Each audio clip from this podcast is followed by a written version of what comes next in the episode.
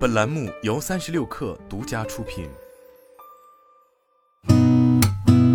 八点一刻，听互联网圈的新鲜事儿。今天是二零二二年八月十九号，星期五，早上好，我是金盛。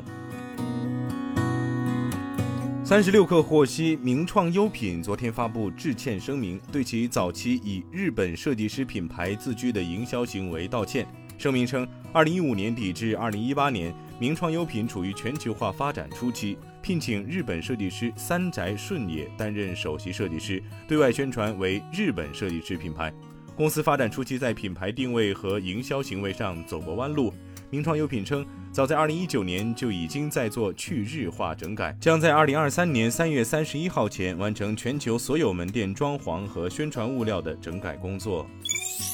据财联社报道，平安银行行长特别助理蔡新发在平安银行中报会上表示，上半年薪酬调整是奖金打折，不是降薪。六七月份策略调整，相信下半年情况改善。平安银行董事长谢永林也表示，上半年零售业务受疫情影响，业绩与去年制定的目标有差距，因此减少预发奖金。业务策略动态调整之后，对下半年业务发展态势基本满意。据上证报报道，记者从中国中免获悉，自二零二二年八月十七号九时起，中免三亚凤凰机场免税店有序恢复线下业务运营，公司七十五名驻守机场员工复工复产。中国中免表示，三亚凤凰机场免税店严格落实三亚市疫情防控工作要求，根据机场运营实际，统筹安排机场酒店宿舍员工复工上岗，有效切断人员流动带来的潜在防疫风险。据第一财经报道，中信证券指出，近期全国多地发布限电通知，对工业企业提出限电要求或节约倡议。此次限电的主要原因是极端高温叠加干旱天气导致的电力供需紧张。考虑西南降雨整体偏枯以及大量水电外送缺电问题蔓延概率较高，长期来看，极端天气频发，能源清洁化刻不容缓，电煤需求预期有望得到改善。分布式光伏、跨区域与分布式配电网体系有望加速建设，以保障能源安全。本次限电对经济增长来说仍然属于较小的扰动，判断不会对下半年的的 GDP 造成显著的影响。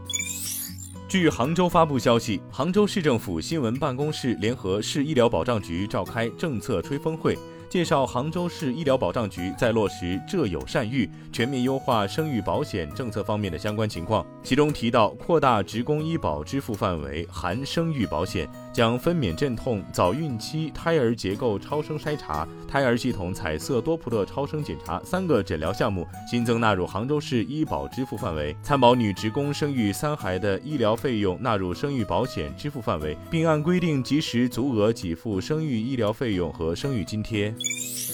Lina Bell 玲娜贝尔将于二零二二年九月九号于香港迪士尼登场。香港迪士尼乐园飞猪旗舰店是香港迪士尼乐园在内地的官方售票渠道。记者浏览发现，玲娜贝尔度假套票优先购买权权益包已在香港迪士尼乐园飞猪旗舰店上线。玲娜贝尔度假套票支持先买后约，若消费者在使用期限内形成改变，可申请全额退款。据 TechWeb 报道，特斯拉 CEO 埃隆·马斯克声称，特斯拉的人形机器人未来可能比汽车更便宜。特斯拉的人形机器人在2021年8月举办的特斯拉 AI 日活动上首次亮相，它还将亮相于今年9月30号举办的特斯拉 AI 日活动。马斯克在一本杂志上发表的一篇文章中透露了有关 Optimus 人形机器人的新细节。他表示，这款机器人的身高和体重接近一位成年人，可以搬运或手提重物，还能小步快走。他脸上的屏幕是与人沟通的交互界面。今天咱们就先聊到这儿，我是金盛八点一刻，咱们下周再见。